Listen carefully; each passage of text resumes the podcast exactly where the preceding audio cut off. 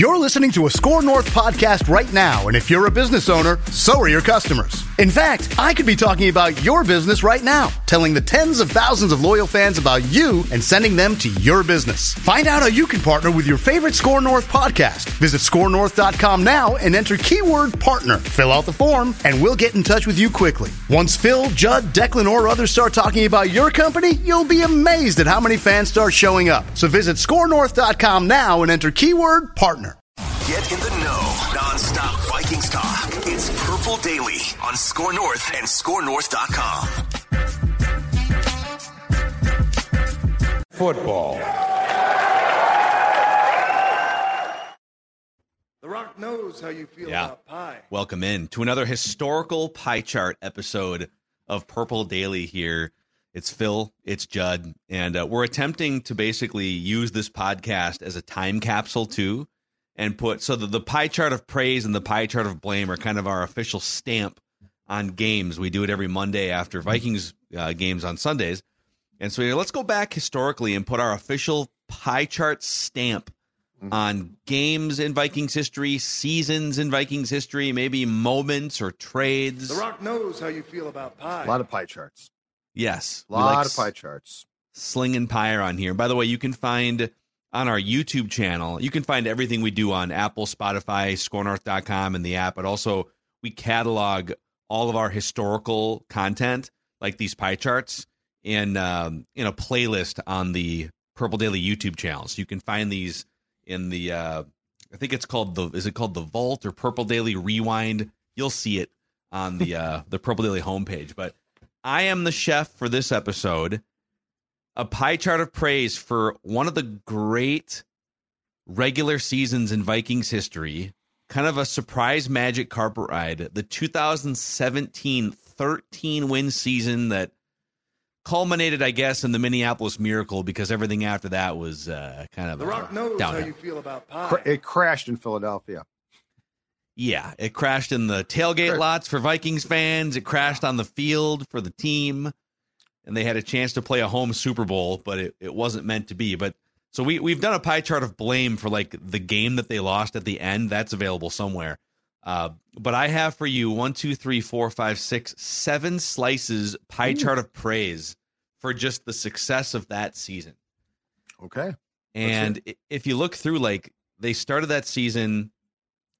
So Sam Bradford was the starting quarterback going in, if people remember. And and I actually I will I will talk about him in the pie chart. But they lose him after the first game. They wind up kind of just like the first month of the season. They win their first game against New Orleans, then they lose with with Keenum playing against the Steelers. They come back, they beat the Buccaneers, they lose to the Lions. It was kind of a back and forth thing. And Bradford tried to give it a go again at Chicago, and it was like you watched him; he could barely move. It wasn't Yeah. safe really for him to be out there. He was Right. curled up in the fetal position a couple times, just kind of ducking for cover. And you're like, well, this is probably the end of the Sam Bradford era. And at that time, I think most of us were kind of thinking about, boy, like Bridgewater's leg is in question and Bradford's knee clearly is chronic. You know, I guess Keenum's going to start for now, but we were thinking about the draft and possible quarterbacks and whatnot. But they go on and they win eight consecutive games from week five all the way through week 13. They did not lose a game from the beginning of October all the way until the middle of December. And mm-hmm. they wind up finishing 13 and 3 with the best defense in the NFL. They go on to beat the Saints at home in the playoffs, the Minneapolis Miracle, and then get smoked in Philadelphia 38 to 7 in the NFC Championship game. But just like one of the more unique, fun winning seasons in Vikings history. Yeah, I think the thing that stands out among the um among the biggest things now in retrospect is and we talked about this at the time, but it just became so clear is how much Mike Zimmer didn't trust Case Keenum despite what was going on, which was Yeah. Case Keenum was having this marvelous pop up year.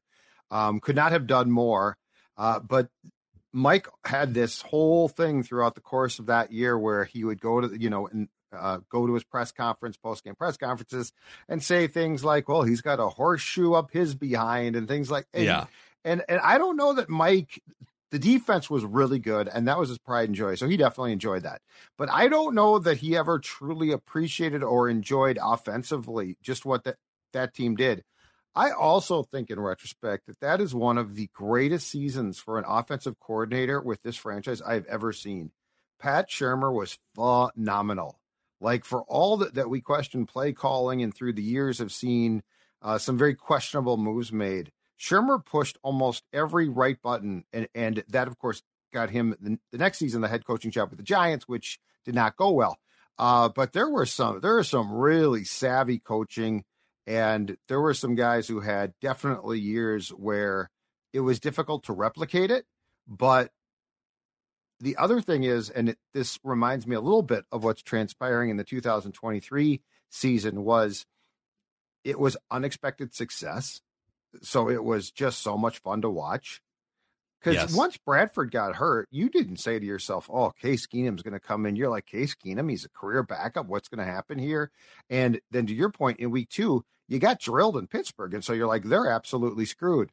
Uh, but as this as this thing took off and became special, the unexpected success became, I think, the most fun because it was uh, it was Agreed. not a season like 2018 then when Kirk Cousins signed as a free agent, and you're like, "Oh, this team this team's got a chance for a Super Bowl." So Yeah. that made that year a lot of fun, despite the fact that I still don't think that the head coach really liked the quarterback that he was uh, that that he was uh, forced to trust.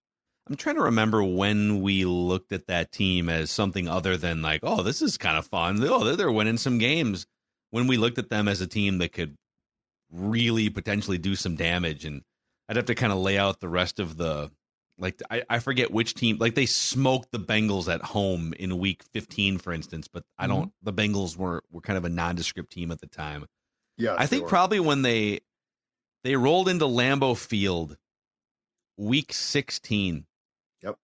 And I guess Brett Hundley was the starting quarterback there. Maybe you know what it might, it, might have been like the first real warning shot was probably when they beat the Packers at home to go to 4 and 2 because that was the Mhm. game where Anthony Barr hit Aaron Rodgers right and knocked him out with the collarbone. hmm So that was like, you know, a handful of games into Case Keenum starting. They did the false start thing in Chicago the week before where Bradford tried to give it a go. It was very clear after that game, going into the Green Bay game at home, Case Keenum's the starting quarterback. What can this team do? And they wind up beating the Packers, but then they went back into Lambeau Field. Brett Hundley was the quarterback at the time uh, toward the end of December, and they shut the Packers out 16 to nothing. And before that game, they held, they held the Bengals to seven. Two games before that, they held the Falcons and Matt Ryan to nine points. And they held a pretty good, I think that was the year that Sean McVay took over the Rams. I'm just looking here. Yeah, that was Sean Mc, the Yep. Sean McVay Rams. That was a really good Rams team, like Jer- on the ascend. Jared Goff was totally flustered.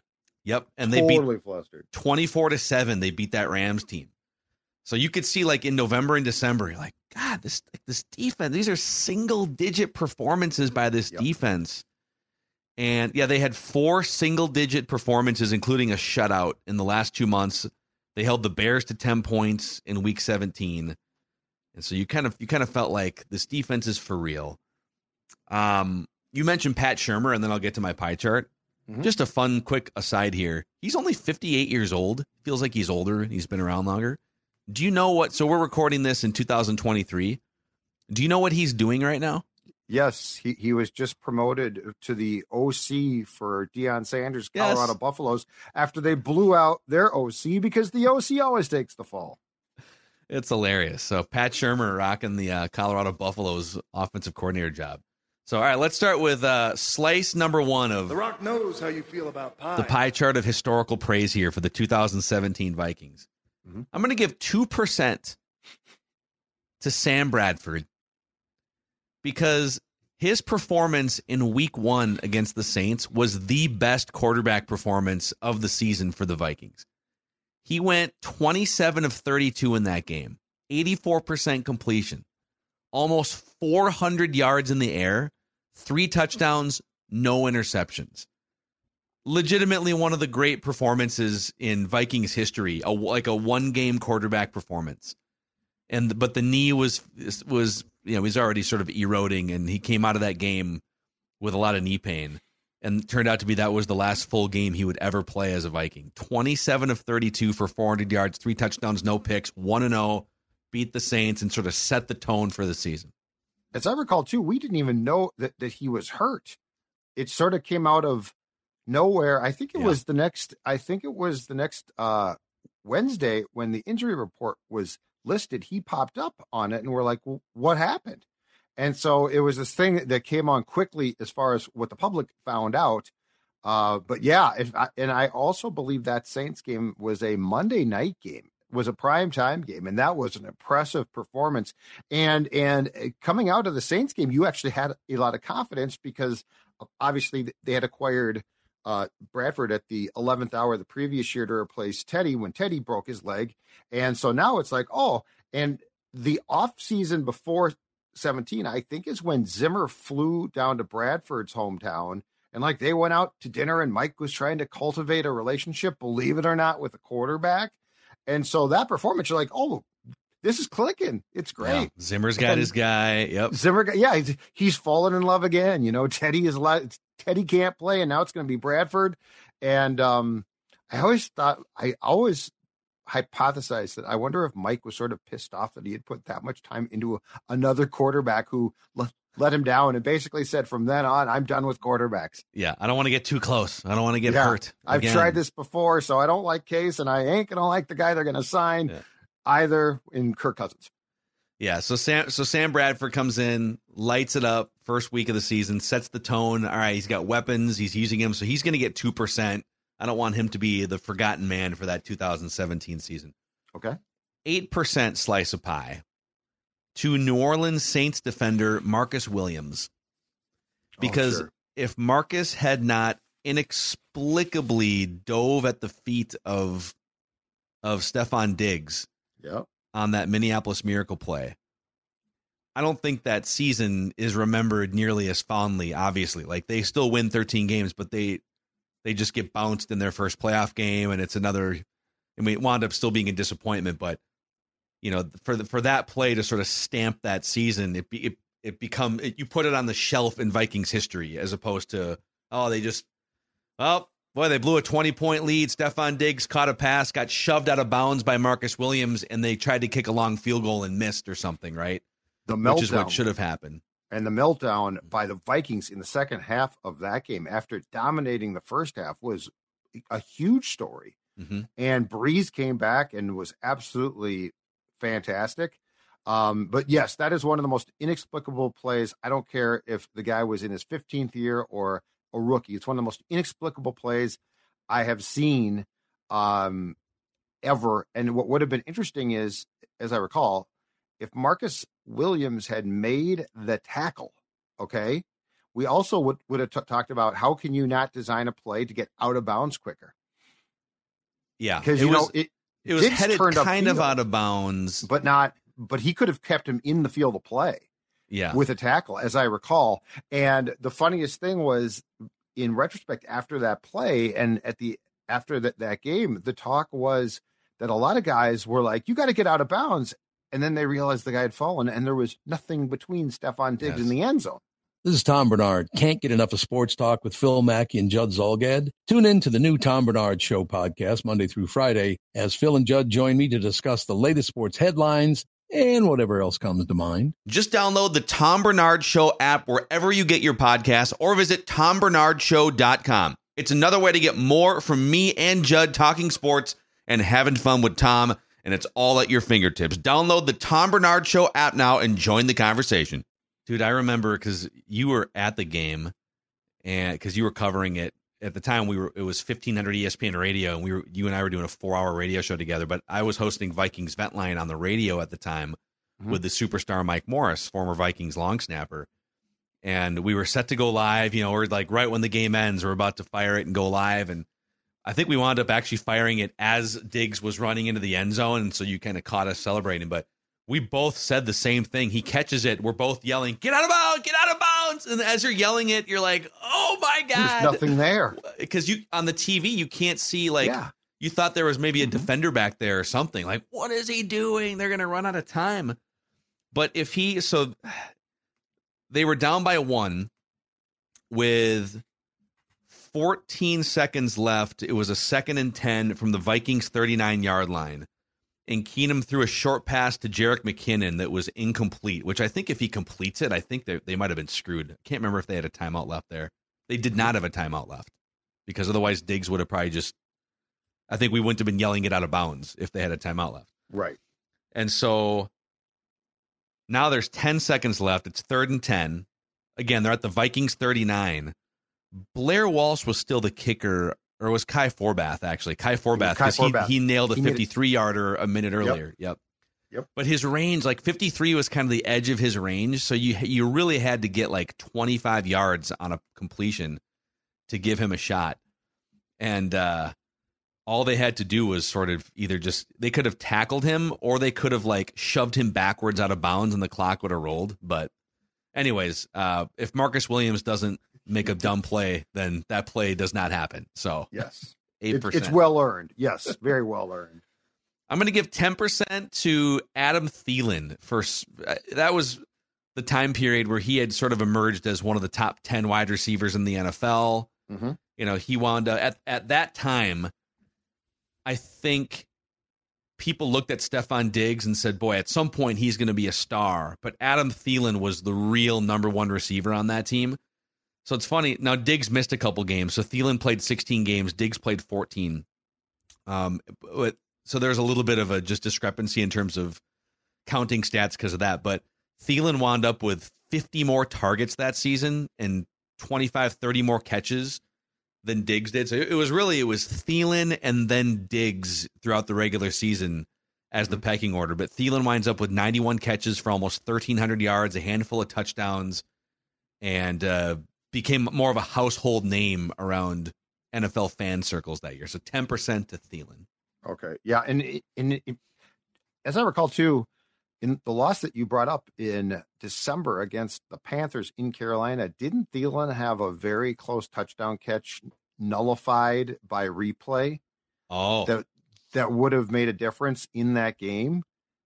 I think he did. So like yeah, he he had at that point in time, he was really really good. And that's that's the, you know, that's the younger Thielen. He wasn't hurt yet at all. He wasn't slowed yet at all. He was really damn good. he was very spry. Yep. Yes, he was. Yep. And He so he gets 10%, but I'm actually giving 15% to Diggs, even though Diggs didn't have the numbers in the regular season. Uh, he did have double the touchdowns. He he really emerged as a red zone threat big time for the Vikings. But when you complete potentially the greatest, most memorable play in the history of Vikings football, Yes. you get an extra 5% here. So Yes. 15% to Stefon Diggs. Okay. Fifteen percent to Diggs. All right. Who's So we next? got three slices left here, and then we can dissect this more. I might have left somebody out here, but I'm going to give 15% also to general manager Rick Spielman. He's fast forward four years later, and he's kind of on the way out. He's much maligned for not being able to find a franchise quarterback and, you know, whiffing on some drafts. But man, if you look at that roster, and Mike Zimmer had a say in some of these. Like obviously the defensive players, Mike Zimmer's I want Anthony Barr or I want so and so. Right. But Rick Spielman was the head of the roster construction for a team with the best defense in the NFL. Harrison Smith. These are draft picks, by the way. Harrison Smith, Mhm. Everson Griffen, Andrew Sendejo. Was he a drafted player? Did they pick him up from somebody else? They might have picked him up. Okay. I'll But- find it. But, But yeah, they found like Andrew Sendejo was excellent on that team. he's- he's Danielle crazy. Hunter was a mid round pick. Yep. Anthony Harris was a late round pick, or was he undrafted or like a seventh round pick? and he made an absolutely key play in that Saints game in the second half. Um, Xavier Rhodes, obviously one of the best cornerbacks Mhm. in the NFL around that time period. Eric Kendricks, Trae Waynes was a rock solid starting Yep. cornerback. Anthony Barr, so just like up and down, and even the free agent signings like Linval Joseph was an excellent piece to that defense.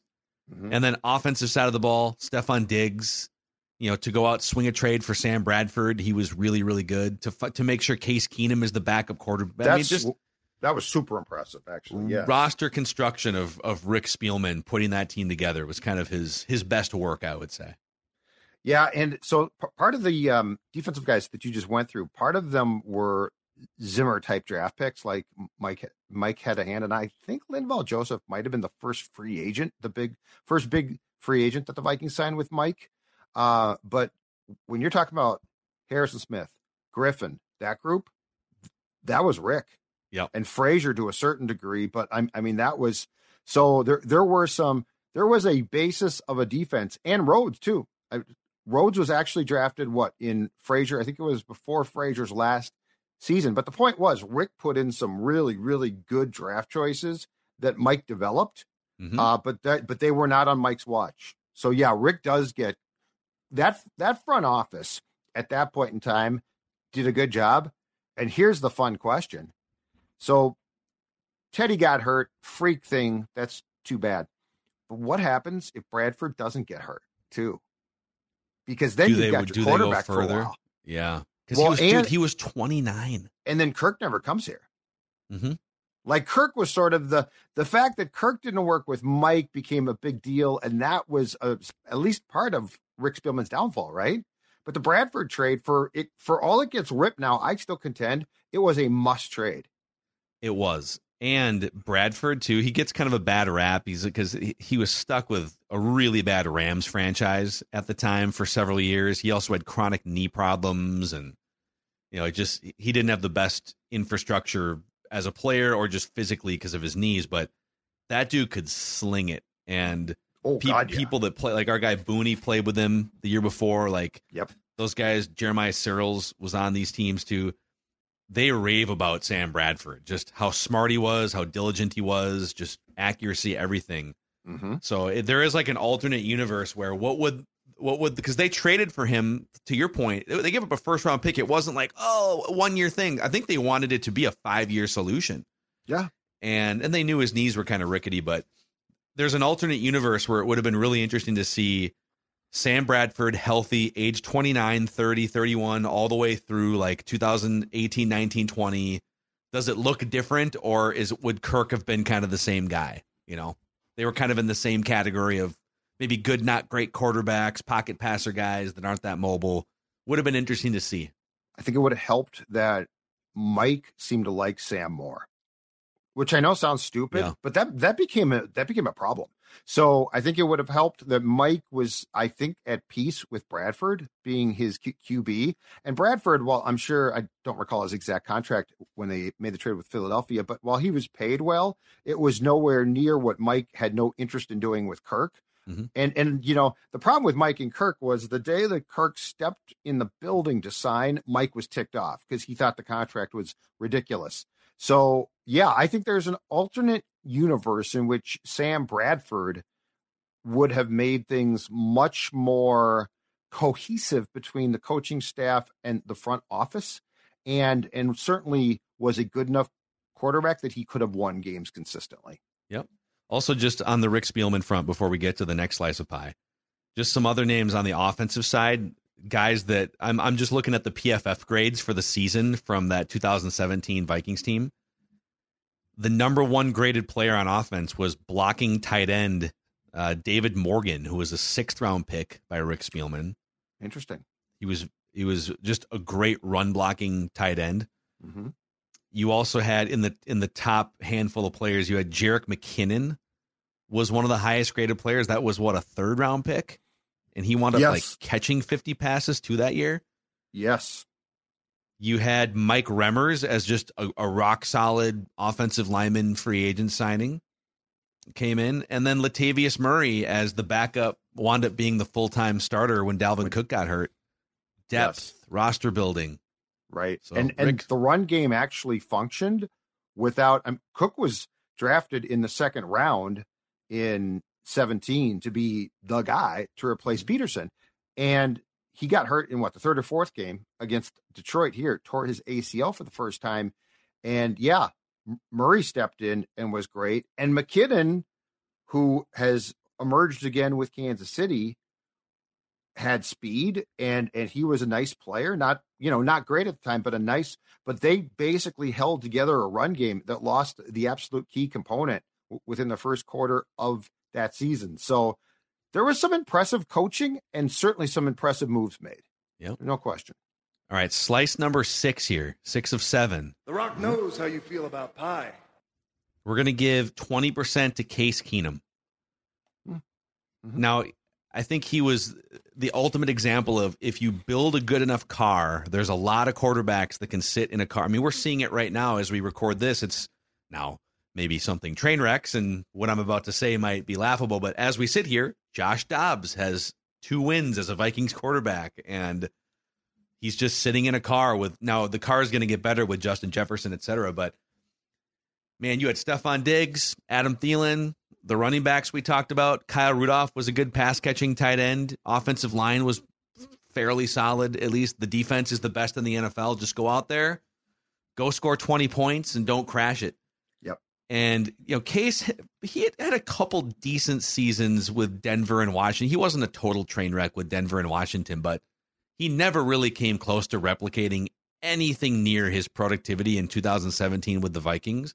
Right. And he drove the hell out of that car. And sometimes he took it over the speed limit and he uh, veered over into the wrong lane, but you know, for whatever reason, didn't get punished too badly until the last game of the season. And despite the fact that Zim didn't seem to embrace him, it didn't seem to bother Case, which, which was his personality was absolutely perfect. He was sort of a laid back surfer type of dude. Um, it and and I think the thing is, I think some people, some quarterbacks pro- probably would have taken it personally and felt an insecurity, and he didn't. So it worked perfectly. And basically, Shurmur did such a good job that it always felt like in that case that Mike fretted about what might go wrong with Case, but for the, most part, the defense was just so damn good Yeah. that he took solace in that.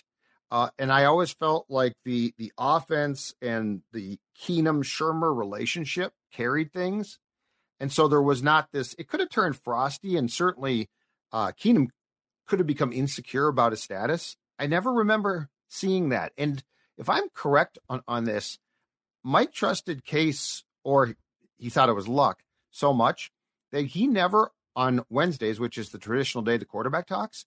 If you recall, he never allowed him to go to the podium. It was always in the locker room, like Case was any other player, Mhm. um, which was again, it might have become a luck thing, but Yeah. it's just it's just like some people, some QBs would definitely take that personally and bristle, and Keenum never did. And like you could ask Case about, hey, Mike just said you got a horseshoe up your behind, and he'd be like, well, that's what Mike says, and it it was a very it felt like it was a very on point type of team where they didn't allow or they didn't have a lot of other distractions and things, which of course would come later. Yeah. You know, uh, just a fun fact about Case Keenum. So he went to the University of Houston from 2007 through 2011. And he still to this day, so he threw for 5,000 yards in three different seasons for the University of Houston. That dude's college numbers are insane. Mhm. To this day, Case Keenum is still the all time leading yardage passer in college football history. He threw for 19,217 yards. Timmy Chang is second on that list, the quarterback from Hawaii, like in Yeah, the early slinging it. 2000s. Oh yeah. But Keenum, Keenum had. I'm just going to give you some of these touchdown interception numbers. He th- he threw the ball 700 times in 2009 Mhm. for 5,671 yards, 44 touchdowns, and 15 interceptions. Just slinging it, man, all over the lot. wide open, wide open. And if I'm not, if I am correct, um, as you, you said, Phil, we're recording this in um, in 2023. Case Keenum now the backup with the Houston Texans, Yeah, behind And Stroud. and is the exactly and is a mentor for Stroud. So Yeah. good for Great. him. Great. And then that brings me to the final slice of pie here. Pie how Chart of Praise. pie. 2017 Vikings, Mike Zimmer. This was Mike Zimmer's masterpiece. That dude was probably what, 58, 59, like late 50s at the time. Mhm. Let's close to 60 years old. Had been in football for over two thirds of his life. And the 2017 and de- and defense was his life's interest. And that 2017 Vikings team was one of the best defenses in franchise history. It was the best scoring defense in the NFL, 15 points per game allowed. and I just looked it up too. Uh, seven games of ten points allowed or fewer. Mhm. It was that that was the 2017 defense was essentially the pinnacle of his life's work. It was his masterpiece. He conquered the NFL for one season defensively. And then they go in Philadelphia, chance to go to the Super Bowl, play home Super Bowl.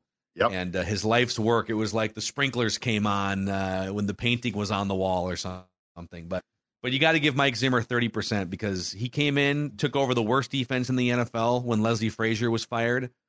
2014, 15, 16, he ramps this thing up. And uh, they never could quite match what they did in 2017 defensively or as an overall team. But it was I, I think he would say that that was the, the year of football that he's probably the most proud of, unless he wants to go back to like being a position coach with a Cowboys team in the mid 90s. I would I think he would point to 2017.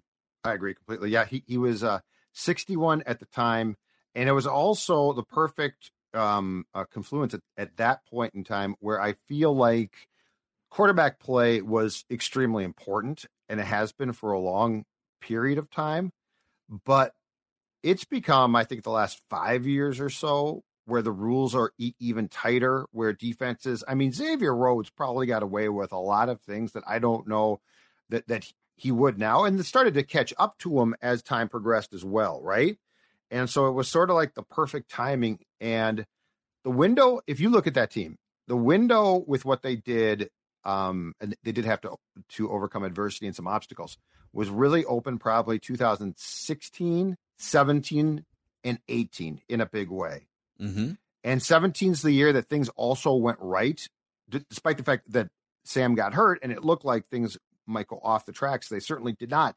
And 17, though, was like the year where you said, okay, things are going right. And I think what was probably especially frustrating to them was they went into Philadelphia and Keenum hits Rudolph for a touchdown and they take that lead. And you're like, oh my God, this might be for real. And then, of course, just got curb stomped after that. But yeah, that would that was the year I think where a lot came together. And I think another thing was because Pat Shurmur was so good.